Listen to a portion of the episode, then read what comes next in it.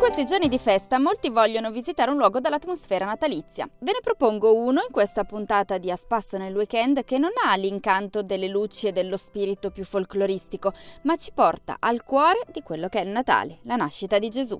E allora perché non andare a visitare un presepe vivente? A Valbondione, provincia di Bergamo, l'antico borgo montano di Fiume Nero propone il suo personalissimo presepe vivente per il tredicesimo anno. Andiamoci allora! Il presepe vivente è un'ottima occasione per riflettere sul Natale, ma anche per visitare il piccolo borgo con le antiche case e riscoprire la vita contadina di una volta. Sì, perché il presepe è formato da diverse scene della vita quotidiana che riportano all'inizio del 1900, ricreate nelle case, nelle stalle, nelle cascine. In un percorso suggestivo illuminato da luci e falò si entra in questi luoghi. Sono oltre 30 le postazioni per un totale di 250 figuranti.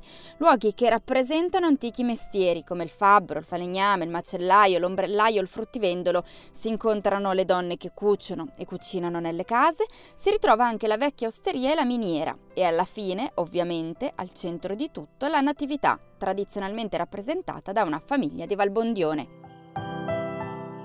Il presepe vivente verrà messo in scena sabato 28 dicembre alla sera a partire dalle 20.30, domenica 29 nel pomeriggio dalle 14.30 e sabato 4 gennaio sempre alla sera alle 8.30.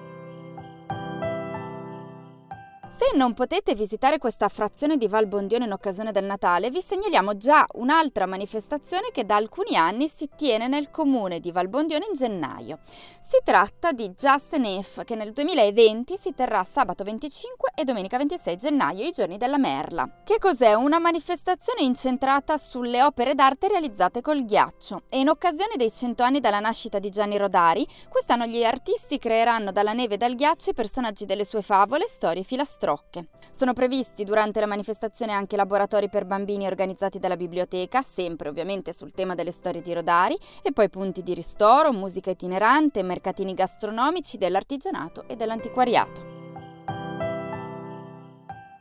Buona gita tra le Alpi e Robi allora e da Marta Zanella appuntamento al prossimo fine settimana.